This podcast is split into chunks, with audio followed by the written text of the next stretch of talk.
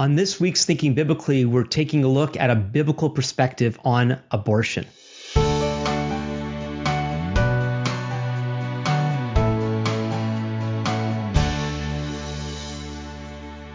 This is Alan Gilman with Thinking Biblically, uh, a podcast dedicated to seeing how all scripture relates to all of life.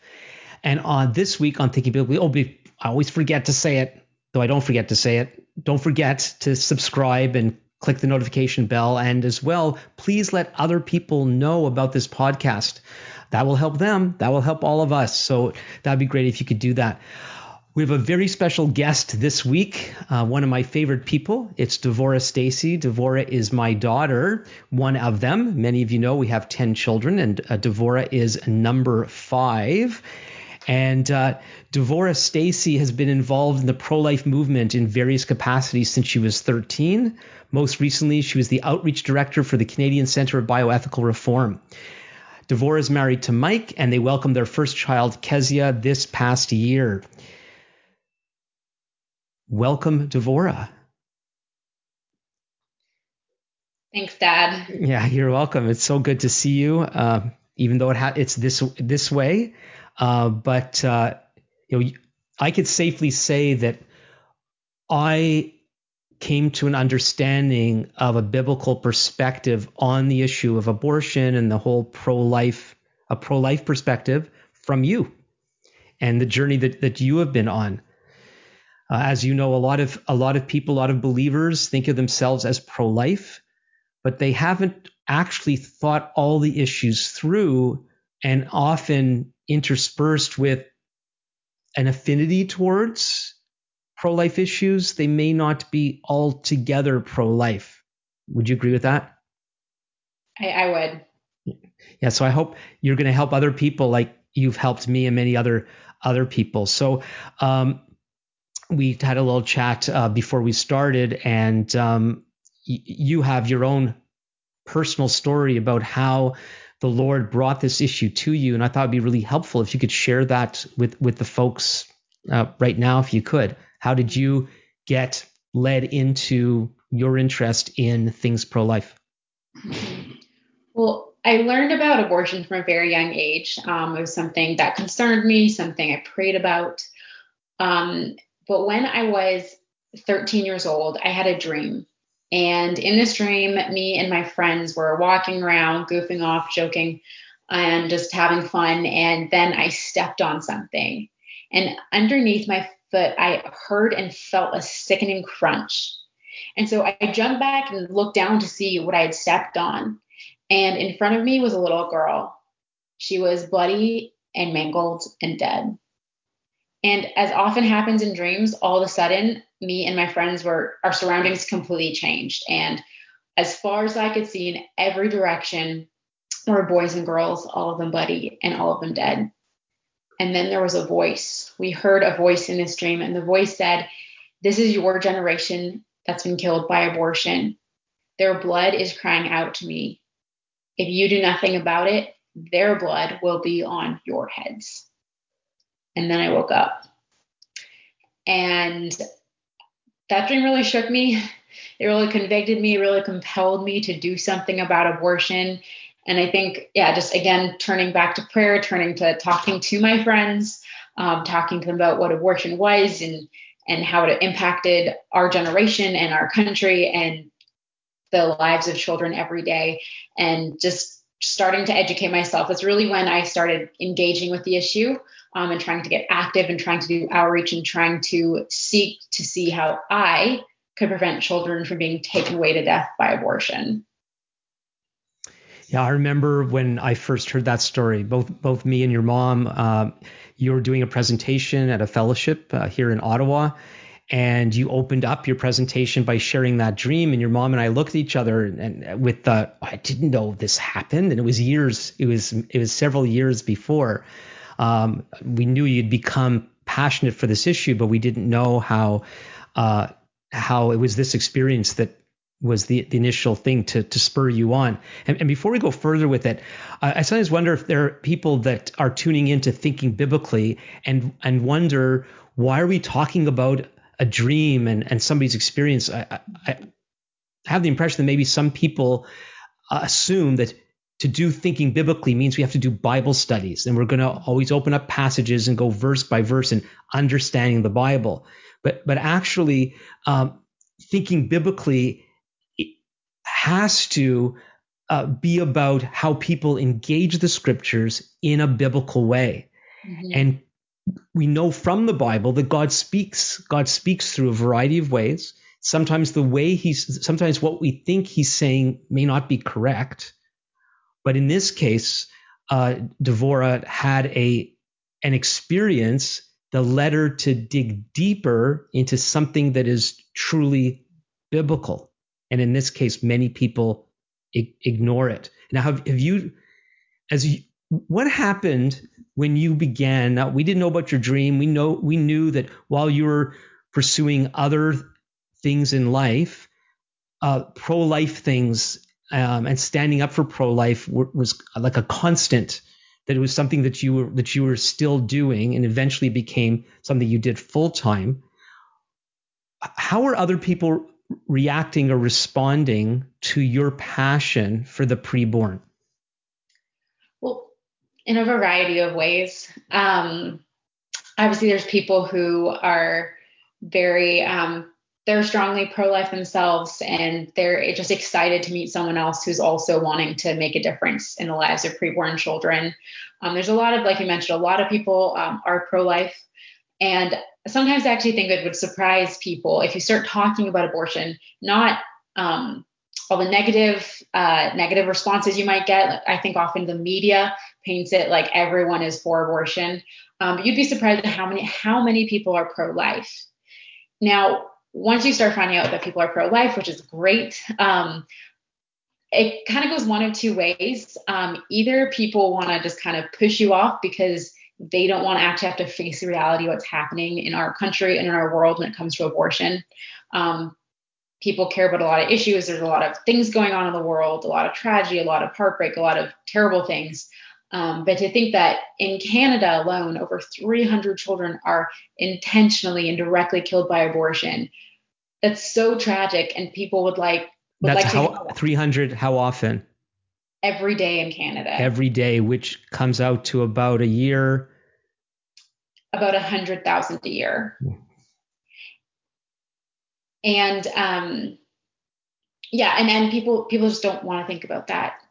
Um, However, um, there's other people, and the other kind of response I get from people who are pro life um, is a lot of people just they don't actually know that they can do something. And to be fair, I was in that situation for years. I, I volunteered in so many different ways and for so many different organizations and groups just because I didn't know what was effective, what can actually save a life. So if I heard something was labeled pro life, I kind of I just did it. Um, so people are really excited to hear that there's actually something effective you can do about abortion. Um, and then I guess the other kind of people you meet are people who may consider themselves pro life, maybe they don't, um, but they've been impacted by abortion. Uh, maybe they had an abortion, maybe a sister or a cousin or a dear friend or a parent had an abortion, or, or a child, one of their children, uh, fathered or mothered an abortion. And um, I think that would be something else that maybe shocks people. I, I don't think I was shocked partially just because I knew statistics, but it does feel different when you start meeting the people. And I remember one lady telling me, "Oh, it's so great you do pro-life work. I know no one who's ever had an abortion, but you know, it's important someone's out there doing it in case you meet someone who's considering an abortion." And I actually know that one of her family members had had an abortion and she didn't know. And so um, a lot of people are impacted. It more people than than they know themselves. Um, but even there, a lot of a lot of people, every everyone, almost everyone has a family member who's had an abortion. Almost everyone has someone in their church who's had an abortion, um, and so everyone's been impacted by it. And so I think there's a lot of struggle because a lot of people don't want to talk about abortion, and then when you don't talk about it, people who are struggling and grieving their own abortion experience, instead of finding healing and forgiveness and freedom, they're actually ostracized and they're full of shame and they never heal.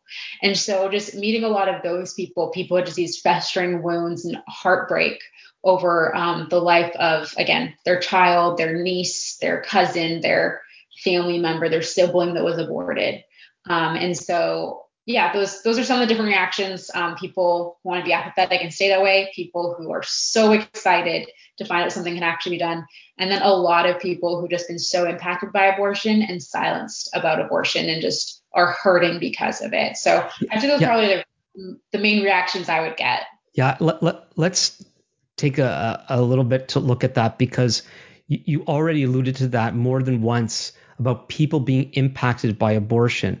There are a lot of people, what they see in mainstream media is uh, abortion so big deal. Abortion, first of all, we shouldn't talk about that. I shouldn't be talking because I'm a man. Maybe you could talk about it, but also you're only supposed to be able to talk about it from the, the, the perspective of the rights of the woman.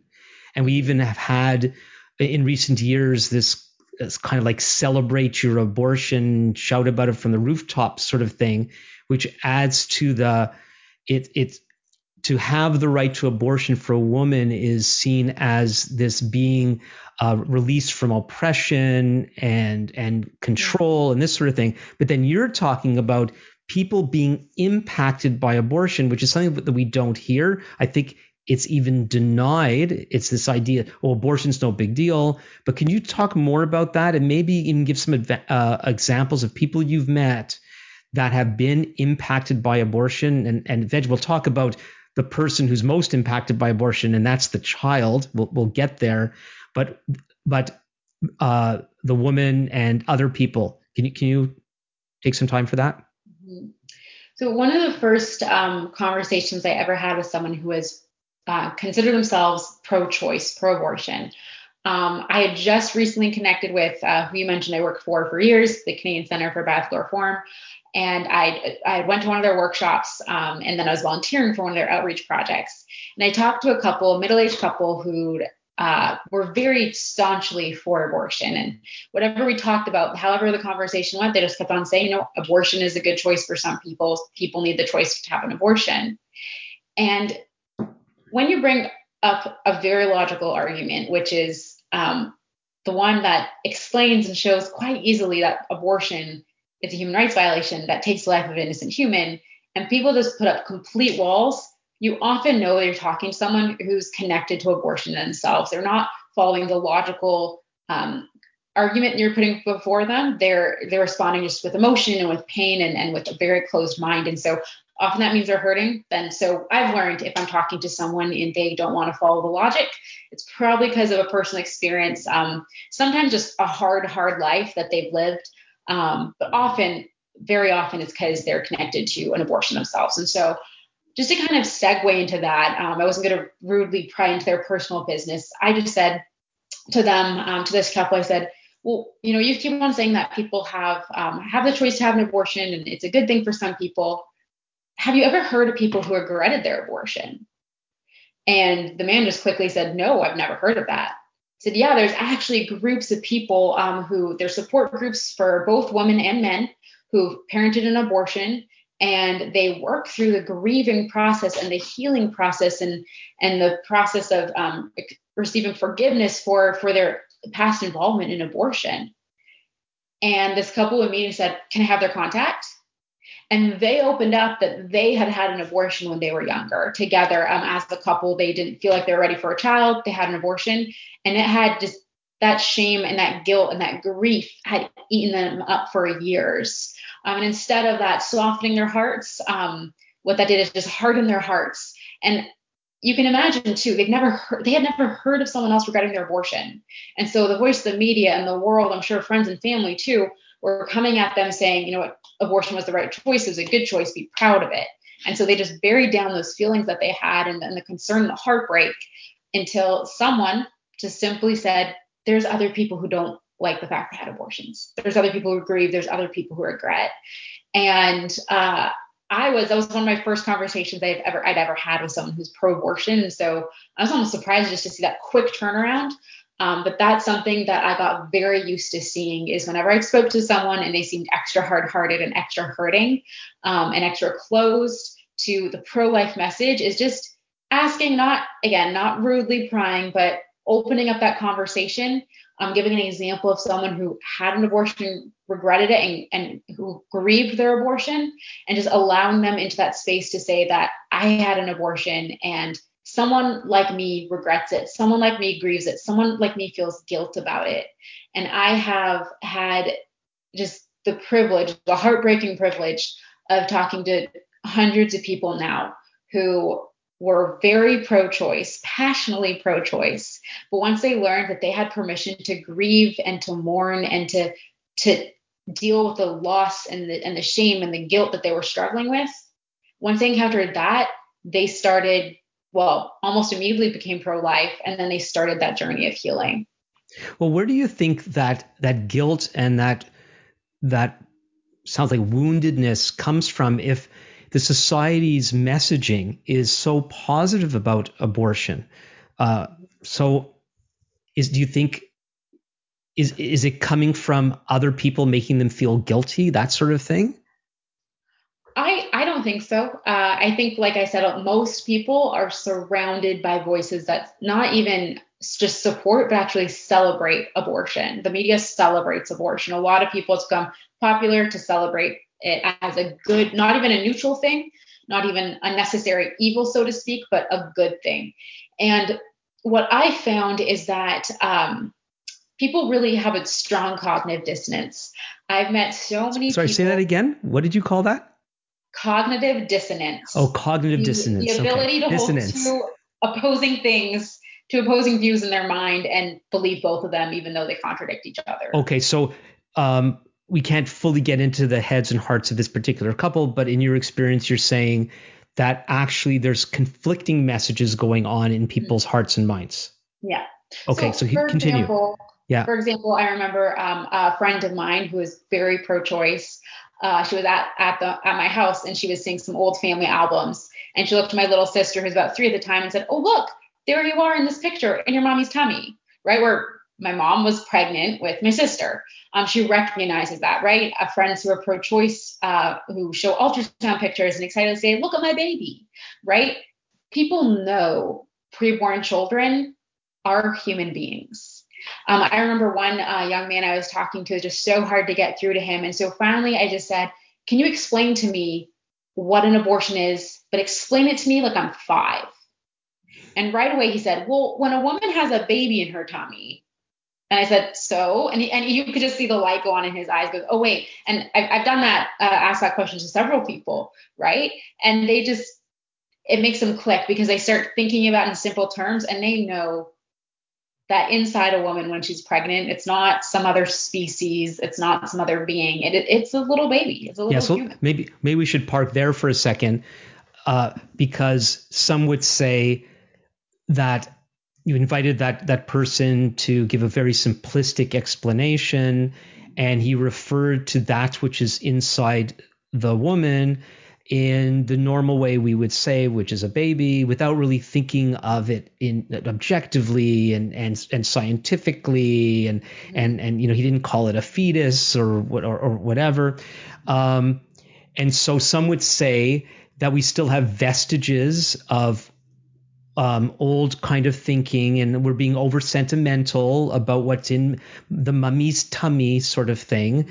Um, for those, uh, well, we all do. Can can you give a like some scientific explanation about about life and when life begins and um, if there's anything you could say about why any of that is controversial, go ahead too, and we can see where that goes. For sure. So when I when I've encountered people who um, are for abortion, maybe they're not as sentimental, like you mentioned, they're not going to say little baby. They'll say, no, it's not a baby, it's a fetus, it's an embryo. Um, there's a lot of questions we can ask, and a, a really easy one is if someone ever says it's not a it's not a baby, it's a fetus, it's an embryo. You can just ask what kind of embryo, what kind of fetus, right? And we know if two human beings reproduce, they're going to reproduce a human embryo, a human fetus. Um, fetus and embryo are not uh, species categories, um, they're age categories. In the same way, um, you wouldn't say dehumanize my brother by saying he's a teenager. That's just telling you how old he is. Some people might want to do that, but that's besides the point. Some people, but that's not scientific. it's not correct. And so a uh, few just a few different points and, and ways of looking at things. And so when, when I meet someone who again is not doing um, not not following the logic, who's not quickly agreeing that abortion kills a human being, um, I like to go through a few questions uh, that I really think paint the clearly paint the scientific picture that clearly follow the logic and help people understand what we're talking about. And so, for example, I was at um, University of Toronto once, and I approached a young woman, I asked her what she thought about abortion, and she said, "Oh, I'm completely pro-choice." And so I just asked her, "Do you believe in human rights?" She said, "Yes." I asked, "If two human beings reproduce, what species will their offspring be?" She said, "Human." And so I said, "Of course, I agree. It's not to be cat. It's not to be a dog." So if something is growing, then mustn't it be alive? She said, Sure. Yeah, of course. He said, Okay, so two human beings can only reproduce another living human being. Then doesn't it follow that abortion is a human rights violation? And we discussed a little, a little bit further, a little bit more back and forth. But at the end of our conversation, she concluded, she said, Yeah, I completely agree with you. Abortion is a human rights violation. And to go a little deeper into that, we know that a sperm and an egg are parts of humans. Um, they're not a whole human being of themselves, they're just cells. Um, and they're human cells and they're living cells, but they're just cells. However, at the moment of fertilization, those two cells stop being sperm and egg. They stop having the father's DNA and the mother's DNA. There's a new set of DNA right there, right then in that instant. And that newly formed organism starts functioning immediately in a coordinated manner for the health of the whole, which is the definition of what it means to be an organism. So, to summarize, at the moment of fertilization, you don't have reproductive cells, you don't have cells anymore. You actually have one complete organism. And if that organism has human parents, if that organism comes from other humans, it must be a human organism. In other words, a human being. And as that human organism, known as an embryo, again, if, if it's growing, only living things can grow. So we know that it is a living human being from that moment. And again, so I went just went a little bit deeper than just saying if it's growing, we know it's alive. And you can continually go deeper and deeper and deeper. And there's whole books written about it. Um, but that, that's a summary for tonight because we don't have hours and weeks to go over all the details. Um, but that's a summary, and that that's what that's what happens. And why it's yeah, but at that but Devora at that early stage at that early stage, um, you know, the most early stage, women don't even know they're pregnant. But mm-hmm. uh, eventually, when they have an inkling that they are, or have very strong, strong sensations that yes, indeed, yeah. something's going on, um, and it might be pregnancy. There are so many people that would see that until uh, the the preborn child is viable outside the womb, it's really no big deal to terminate the pregnancy. What do you say to that? When when someone brings forward that idea that until viability, this child doesn't have human rights, um, you can just think of any example and I was I was talking again to a to a young lady um, at a university campus, and she brought that up. You know, I again I'm against abortion once the baby's viable, she said. And so I asked her, well, what if someone is a diabetic and they need insulin to live and they don't have insulin? Can we then go ahead and kill them? Or what if somebody is um, is on is on some sort of machine because they're having some you know issues with oxygen they're not getting enough um, just because they need assistance to live and if we take that assistance away they die are they no longer human and she said of course not and i said so if we don't think a born human being who is dependent on someone else or something else to live deserves to be killed why would we think a preborn child who is dependent on someone else to live deserves to be killed and again, a little bit more conversation, but she ended the conversation saying and agreeing with me that she's completely pro life. And another way of, of putting that, I talked to a young man um, at a university down in Florida, and he brought up the same argument. And kind of, I just asked I okay, so you know, in North America, we have fantastic technology at our hospitals, and there are children being born at 24 weeks who are living. Now, go to a third world country where they don't have the kind of medicine we have. And just be, and they're living because that if they get born, if that's the right, right way to say it, at 24 weeks, we have medical technology yeah. to enable them to survive. Well, at this point, and, I, and I've heard there's been cases even younger, but you get yeah. too much younger, then we don't yet have technology outside the mother's womb. Oh, I just thought of this now. The okay. mother's womb is God's technology for the development of children. Yeah. So whether it's in the mother's womb or outside the mother's womb, the baby is equally dependent. It's just, you know, maybe one day we'll have, and I think there's talk about artificial wombs and, you know, growing. Mm-hmm. That's a whole, well, maybe on this podcast we'll talk about those sorts of things another time. But there are people working on the kind of technology that can actually grow a baby from fertilization. And I mm-hmm. wonder if we actually, if we had this contraption and it was transparent, like with windows, and able to see in, mm-hmm. I wonder how people would feel about destroying the developing embryo as they're watching it grow inside the artificial womb. Mm-hmm. It all comes down to so it's stage of development makes no difference in the life should make no difference in the life of a human being whether yeah. they are an embryo or in the final weeks of their life in their 90s or 100 years old mm-hmm. well and even and sometimes I, I asked another another girl at a high school i said well a one year old little baby little little tiny child who's just one years old can they live completely dependent of anyone else if we leave them by themselves and no one comes to help them, they're going to die. They don't know how to, they don't have a credit card to go buy store for groceries. They can't farm. Like they, they can't take care of themselves. And so if you have this little kid who can't take care of themselves or they'll die, but we wouldn't intentionally kill that child after they're born, why would we use that same argument and same reasoning to kill them before they're born? Yeah, but isn't it abusive uh, to insist that a, a, woman carries a baby to term when she doesn't want to? And while obviously it's great when people are expecting when when their people are pregnant and it's, it's a wanted pregnancy, it's not something that was not wanted.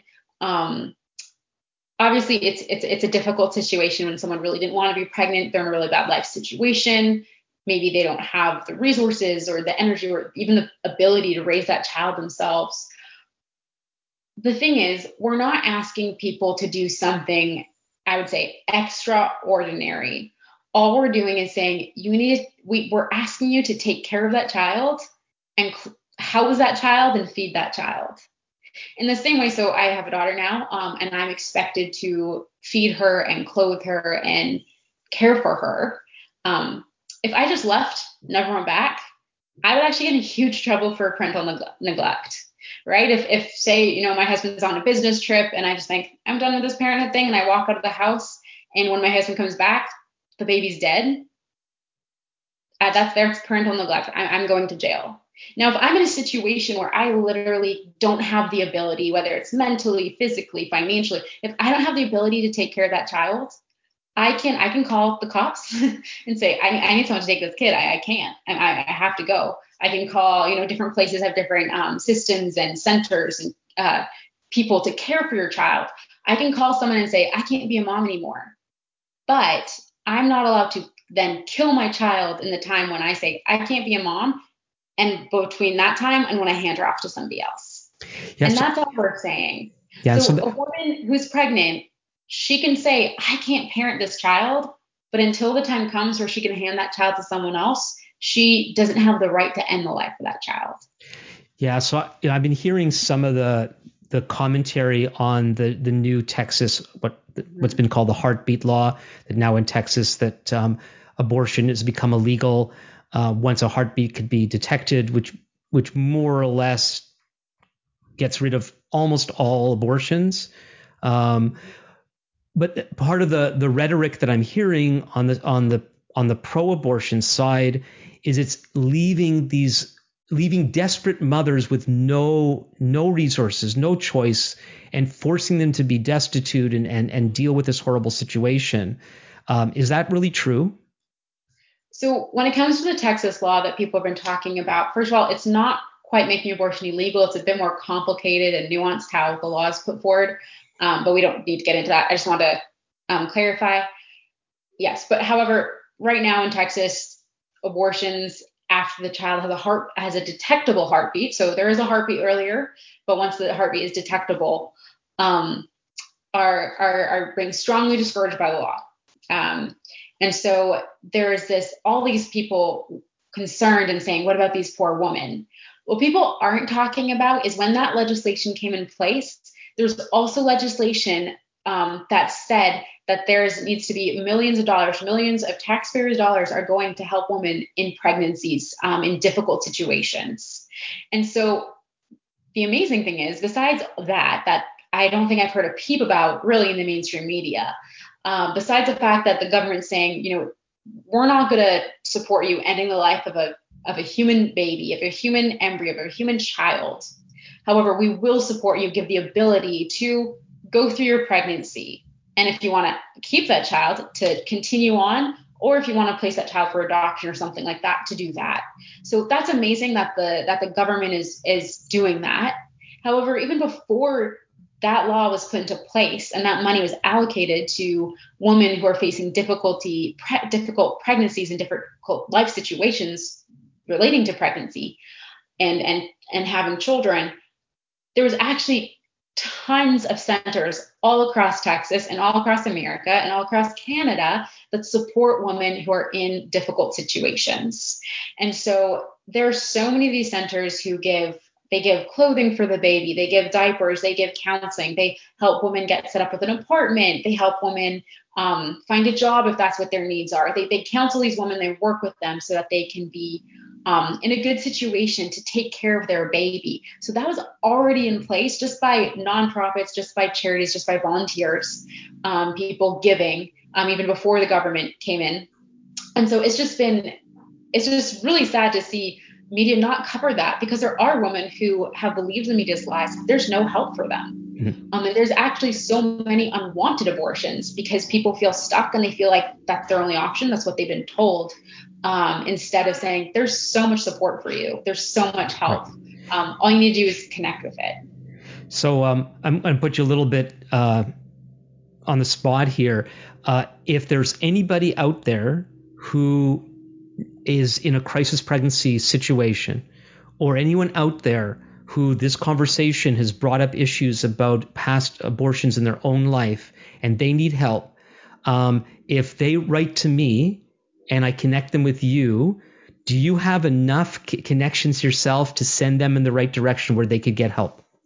Yeah, there's a lot of incredible organizations already set up um, with resources, with staff who are here, and their their job is to help right families facing facing a difficult situation, um, especially regarding pregnancy and the birth of a new child, and um, also people who have been through an abortion and who are who are hurting because of it. And so there's so many peer counseling, group counseling, one-on-one, all sorts of different situations. And okay, well, we don't actually get, have to get into all, all the, the. The fact is, there's help for people who need it. And folks, yeah. if if that applies to you, or you know someone who needs that kind of help and they don't know where to turn, you can email me at comments at thinkingbiblically.org and I will connect you with Devora and she'll get you that information. And again, if she doesn't know exactly who, she'll know the person who knows, right? Yeah. Very good. So why, why don't we, we we spent some time on the on some of the social things, uh, people's emotional uh, issues, uh, some of the scientific things, and we can go on much longer on all these things. Yeah. Uh, but in terms of God's perspective on the issue, not and not in any way to say that that to talk about the science is not to talk about God, because when we understand science correctly, we're seeing how God has designed life. But does the Bible itself have anything to say about the issue of abortion? And, and I, am saying abortion because pro life is more than just our concern about uh, the preborn child.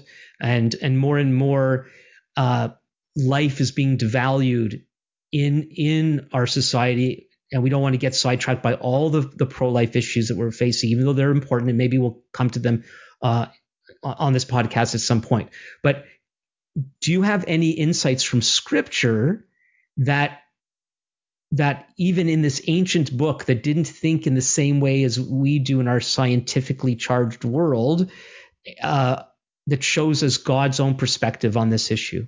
Mm-hmm. The first thing that comes to my mind when I think of Scripture's view of abortion is I see think of think of God making man in His own image, saying that life is sacred, that life is good, and just from the beginning of Scripture, the value placed on human life and the heinous crime that it's seen when someone takes that innocent life. And I say that's that's the message. That's the value of life from Scripture right there. Now, if you want to dig a bit more specifically and a bit deeper, um, there's two different passages that I think are my favorite to look at when I'm, I think, considering what does God think about abortion. And the first one is a passage in Exodus 21. Now, what's interesting is some people who favor abortion, especially people who call themselves believers and support abortion, like to use Exodus 21 to say that God is for abortion. So at the same time, I'm going to say the exact same passage is showing the pro-life nature of God and, and the again how God is against abortion. And so how the scripture goes, you can look it up yourself, read read the details. I'll, I'll summarize. But the situation is talking about laws regarding um, accidental death and things like that. And so it talks about two men fighting together and accidentally striking a pregnant woman. And what it says is that if the woman has a premature birth, gives birth to the children, the children come out and they're alive, then whatever the husband of that, that woman says the fine should be for assaulting his wife, that's what they're gonna that that's what the assaulter pays. However, it says if the woman who gets hit, the pregnant woman who gets hit, if she goes into labor and miscarries, then the the charge for whoever struck that woman and caused a miscarriage is actually capital punishment, which is the exact same punishment that you would have for killing a born human being. Now, what pro abortion believers do is they use some of the older, not as literal translations of scripture, and they try to translate scripture to say that when the babies come out, which alive, they say, no, no, they don't come out alive, they miscarry. But the Hebrew word for miscarry is not used when it talks about the babies being born alive. It's the same word that's used in other places in scripture to mean babies born alive. And so they just twist it and they kind of put their own interpretation spin and say something that is not in line with scripture or what's accepted as actual translation of scripture. Again, they'll say the second part when it says eye for eye, tooth for tooth, when it says that capital punishment should do, they say the woman, the men struggling accidentally hit the woman and they kill the woman. However, it's not actually a feminine pronoun. What the, what they're using, the language there is not feminine. If it was talking about killing a woman, killing the mother, it would be feminine. And so even that just shows ignorance of scripture, ignorance of translation, and shows how people are trying to twist things for their own view. And so in that situation, it's not the woman who's getting killed. Um, the, the people are getting a fine for for assault for that but it's the children being killed. And, and, and again, the language is talking about the children. Um, it's very clear if, if you look into it. Um, there's different. You can you can look up translation online. Yeah, let, let me let me read it. It's uh, Exodus 21 verses 22 through 25. I'm reading in the English Standard Version.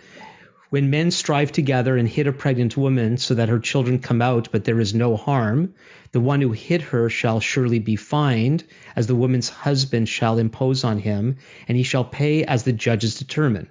But if there is harm, then he shall pay uh, for li- pay life for life, eye for eye, tooth for tooth, hand for hand, foot for foot, burn for burn, wound for wound, stripe for stripe. Mm-hmm.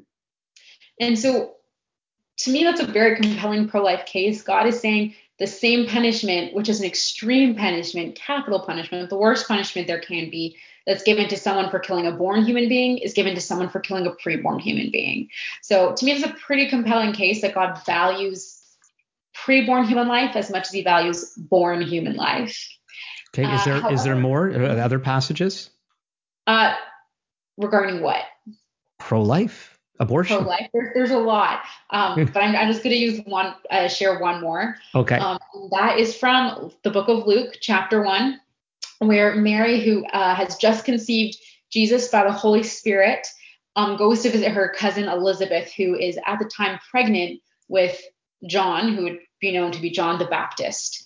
And when Mary enters the room, John the Baptist, in the presence of his Lord and Savior Jesus, does a leap inside of Elizabeth's womb. So the fetus John responds to the embryo Jesus. And I think the greatest pro life um, position, the greatest pro life case made from scripture is not just that God values embryos, but that God himself became an embryo. That's when God entered the world in, in flesh, in form of a, in the form of a human, was not as an infant, but it was as an embryo that grew and developed in Mary's womb, just like you and I grew and developed in our mother's womb. And I think this is just such a beautiful picture of God making himself humble. Um, I don't think there's anything more humble than being just a single cell, single celled organism. Um, but God humbling himself down, but then also God showing how much he values, how sacred, um, and how human an embryo is, because God himself became became man in that in that human embryo. Um, and it's just this beautiful, beautiful picture of human life, of the sanctity of human life, and of how God sees all of us from the very first moment we come into being at fertilization. Yeah, maybe a good exercise for people is they should go and stand in front of the mirror and ask themselves the question when did you become you? Mm-hmm. Because that goes back and, and so whether it's the scientific argument that uh, life begins and separate life, separate DNA begins at mm-hmm. fertilization. So there's a separate human being in the body of another human being who's been mm-hmm. charged with the responsibility of caring for that that little person. Um, and so scientifically, we know that's a separate human. Yeah. But then, and then biblically speaking, uh, with your example of the conception of the Messiah, when did when did he become him? Mm-hmm. And according to that story, he already had, uh, in a sense, a separate personality mm-hmm. while he was still a very little preborn child. Yeah. And then we could look at ourselves like when did we become when did I become me? And mm-hmm. I became me at fertilization. Yep. Yeah. Wow. One of my can I can I share my one of my favorites? Please do. It's my show, right? And I'm yeah. your dad. No, I'm not going to pull that one on you. Um, but uh, so I know you know this Psalm 139, starting verse 13. Mm-hmm. For you formed my inward parts, you knitted me together in my mother's womb. I praise you, for I'm fearfully and wonderfully made. And so, reading this, I see the um, the domain of the preborn as a sacred place where God is intimately involved in in making us us. Yeah. And to invade that area where God is weaving the child is to is to invade this sacred space. Mm-hmm. Now again, uh, we understand that um, sadly pregnancy for for many women is a hardship. It it shouldn't be, but a lot of things about life are hardships that shouldn't be. And just like we should help one another in whatever those hardships are, we need to be helping the members of our human family uh, with theirs. But as you're saying, I um, I've read some things and heard some things about the, the new Texas law, but I didn't hear about the allocation of of funds to to help. In yeah. fact, um, on a Canadian show where they were discussing this, it was this tragedy of forsaking these women and basically hanging them out to dry. And you know, and you're more familiar with the crisis pregnancy services yeah. that exist than I am, but these are caring, sacrificial people that have mm-hmm. many volunteers who are willing to do whatever they can to help provide both for the uh, uh, the mother to be in, in crisis and the child when the child's born. There's and and like you mentioned, pregnancy for not everyone. Some people feel great, um, but pregnancy is really hard. I had a honestly a, a, miserable time being pregnant. I was so sick. I was so glad when Kezia finally appeared, Devora. it was it was rough, and and you really you were a champ, but it was. And if I, I hadn't had support, I, I don't know how I would have made it through. Um, and I had thankfully I have a, a loving husband. I have a great family. I have friends who were there to support me, and some people don't have that, and that's just so incredibly hard. And yet there is help, there is support, and maybe they're going to have to make some new friends at at these pregnancy care centers. Um, but the friends are there, they're willing, they're ready to help, and um, there's so much support if people are facing, uh, I'd say, unplanned or maybe just difficult, difficult pregnancies. So when we talk about this issue, it very quickly turns to the issue of uh, you know teen moms and, and troubled relationships when and pregnancy uh, happens in the midst of, of these troubled relationships and all the rest. Do you have any idea and, if you don't know you don't know how many abortions in uh, north america are the product of these dire situations is is are they in the majority the minority? Do you know? So difficult situations circumstantially it's, it's hard to say uh, people perspectives are different. Um, someone might feel like their situation is difficult. Um, other people in a similar situation won't think that situation is difficult.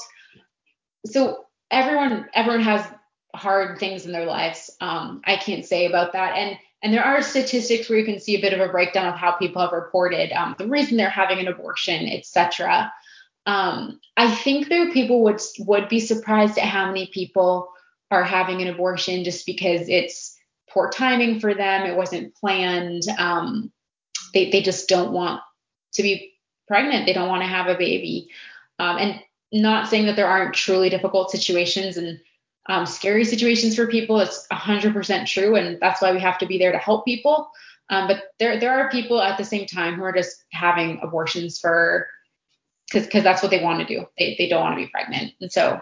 but aren't we aren't we meddling aren't aren't we meddling in their lives? Um, now, if folks, if you haven't figured out yet, um, Devora and I have discussed these things for years, and I'm in this case, unlike other guests that I have, I'm anticipating the answers that she's uh, that she's giving, um, and so I'm. I don't believe in being devil's advocate. Hopefully, I'm being an angel's advocate in, in helping her share some of these things. But so let's ask the question. Um, aren't we meddling in, in people's lives by insisting what women should be doing with which which is their personal private business? Well, I think something that uh, we hear a lot is we hear a lot about um, pro-choice, and one thing about pro-choice is that it's not actually a complete sentence. It's not an argument. It's not a position, really. Pro-choice about what? And so when people say, "Are you pro-choice?" That's what I ask. Pro choice about what? There's a lot of things I'm pro choice about. Um, a lot of things I think that people should consider what's best for them, what's best for their family, and act on that belief. And I won't meddle in their business. However, as uh, one uh, one young lady I was talking to in Ottawa brought up the situation. Well, how how can you not be pro-choice? You know, you're a woman. Shouldn't you be pro-choice for women? I said, well, I'm pro-choice for women, and I think women should be allowed to parent, uh, make reproductive choices, all sorts of choices um, for themselves. However, if I find out that my next door neighbor is choosing to beat their child, I'm going to do something about it. And if I find out that she's parenting her child or um, educating her child in a way that I personally wouldn't, I'll leave it alone. However, if that child's in danger, I'm responsible to step in. And you can think of that in all sorts of situations. I remember talking to a bunch of kids at high school um, at high school, and they were all, you know, again, pro-choice, pro-choice. I said, well, what would happen? Um, you know, you're at a party, one of your friends is drinking. You might just let them drink, but what if they grab their keys and go to their car, and you can tell that they're so drunk? What would you do? Know, oh, one said, you know, I'd call them an Uber, I'd offer them a ride, right? You might actually get in. One person said, you know, I'd take away their keys. We're not going around trying to choose how our friends should get home um, that's their choice. They can take an Uber, they can bus, they can walk. Um, they can take a ride, they can give a ride, however, however it works. But if we think that person's going to be a danger to themselves or others, that's when we step in. And so the same thing, women are allowed to make choices. And I support that completely. However, if that choice is going to end the life of a living human being, then as in any other human rights violation, I'm responsible as someone who knows, um, as someone who is capable to step in and to say something, to do something, to offer help, to offer support, offer whatever I can, do whatever I can to save that child and to protect the woman from the harm of what it's going to do to herself as well, but to save that child who's going to die otherwise. So, should we meddle in people's business? Generally speaking, no. However, when that person's business is going to directly harm themselves or someone else, that's when we need to speak up. That's when we need to step in. Well, well said. Um, and if you don't agree with Devora, uh, make sure that you email me. Um, we can put a comment in the description below um, as well, and uh, either I will I will um, respond or Devora will. Um, as we begin to wrap up, even places where there are restrictive abortion laws, and just for the sake of our Canadian audience and anyone else watching, you may not realize that Canada has no abortion law whatsoever. It's a it's a it's a basically legal wilderness uh, where our provinces do whatever they think is best, and there's no uh, laws uh, restricting abortion and we're one of only three countries in the world. That's, I think that's correct, Devora. North Korea and China are the only other places that have no abortion laws. Is that right?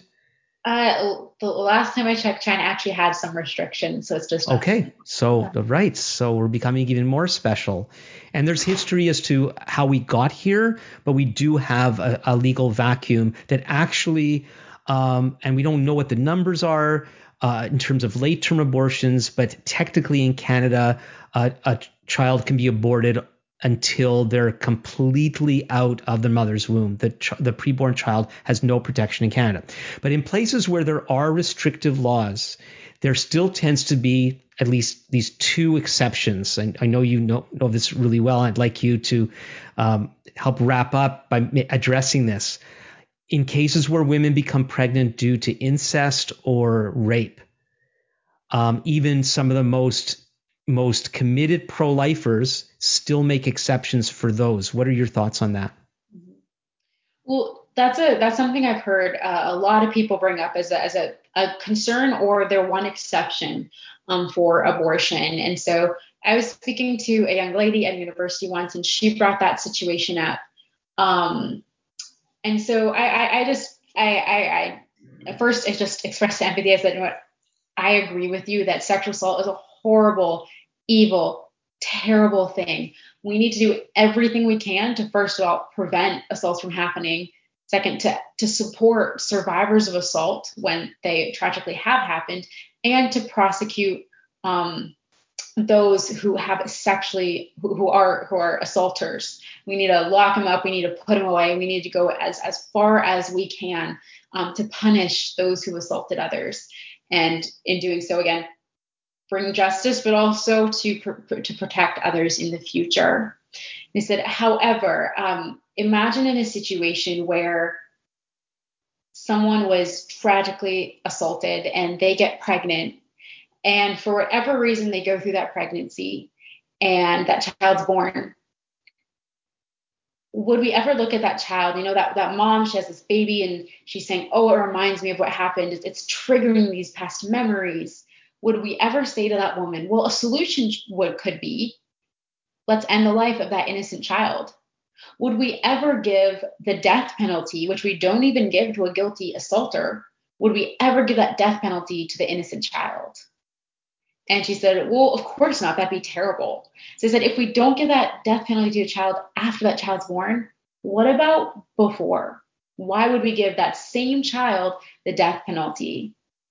And a young man I was talking to was having a really hard time just kind of wrapping his mind around making abortion illegal, even in the situation of um, rape and incest. I said to him, I, I showed him two pictures of children who'd been aborted, one at 10 weeks and one at 11 weeks. And in both pictures, even though it's early, you can still see the body parts and the intestines and the head and the fingers, just everything. It's all there. And he's looking at these pictures of these dead, bloody babies. And I said, What if I told you that one of these children was killed because their parent was a rapist, and one of these children was, was killed just because this couple like decided after they got pregnant, now we don't really feel like it anymore. Let's have an abortion. Can you tell who's who? Or say, and I showed two pictures of, of, of healthy embryos in the womb. Can I? Can you tell me if which child was conceived in assault and which child was conceived in love? And if you can't, why are we choosing that one child is less worthy to live and the other isn't? Yeah. And so just kind of showing just again, we should we should prosecute rapists. We need to support survivors in every way we can, um, but we don't support survivors by giving the death penalty to their children.